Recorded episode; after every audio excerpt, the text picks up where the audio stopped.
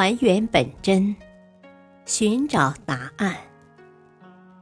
欢迎收听《中国历史文化十万个为什么》民俗文化篇。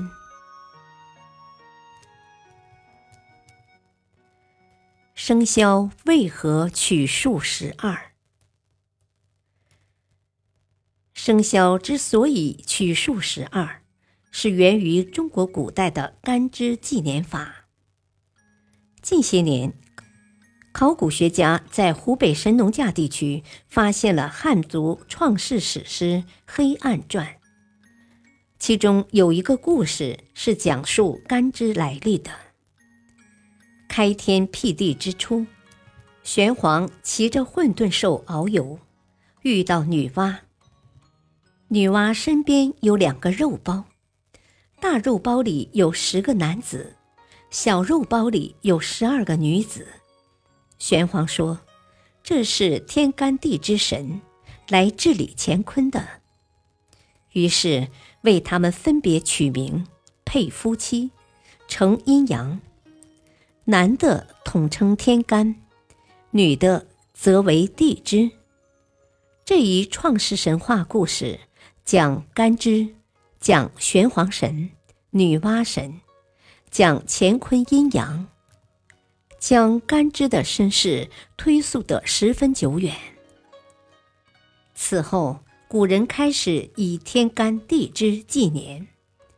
天干即甲、乙、丙、丁、戊、己、庚、辛、壬、癸；地支即子、丑、寅、卯、辰。四五未申酉戌亥，十天干与十二地支相配，成为一个甲子。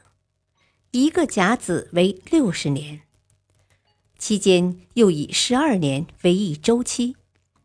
用地支来表示，赋以动物，即成为鼠年、牛年、虎年、兔年、龙年。蛇年、马年、羊年、猴年、鸡年、狗年、猪年，从而有了十二生肖。其实，十二生肖的产生是有着深刻的天文学背景的。在原始时代，先民们体验着寒暑交替的循环往复。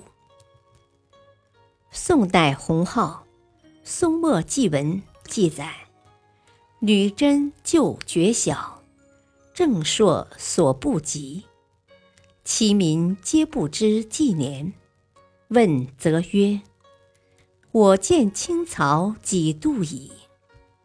盖以草一青为一岁也。’”宋代孟拱撰写的《蒙达贝录》也记载：“其俗。”每草青为一岁，有人问七岁，则曰：“几草矣。”当年又有观察天象的人发现，月亮的盈亏周期可以用来测量年岁的长短，而且是十二次月圆为一岁。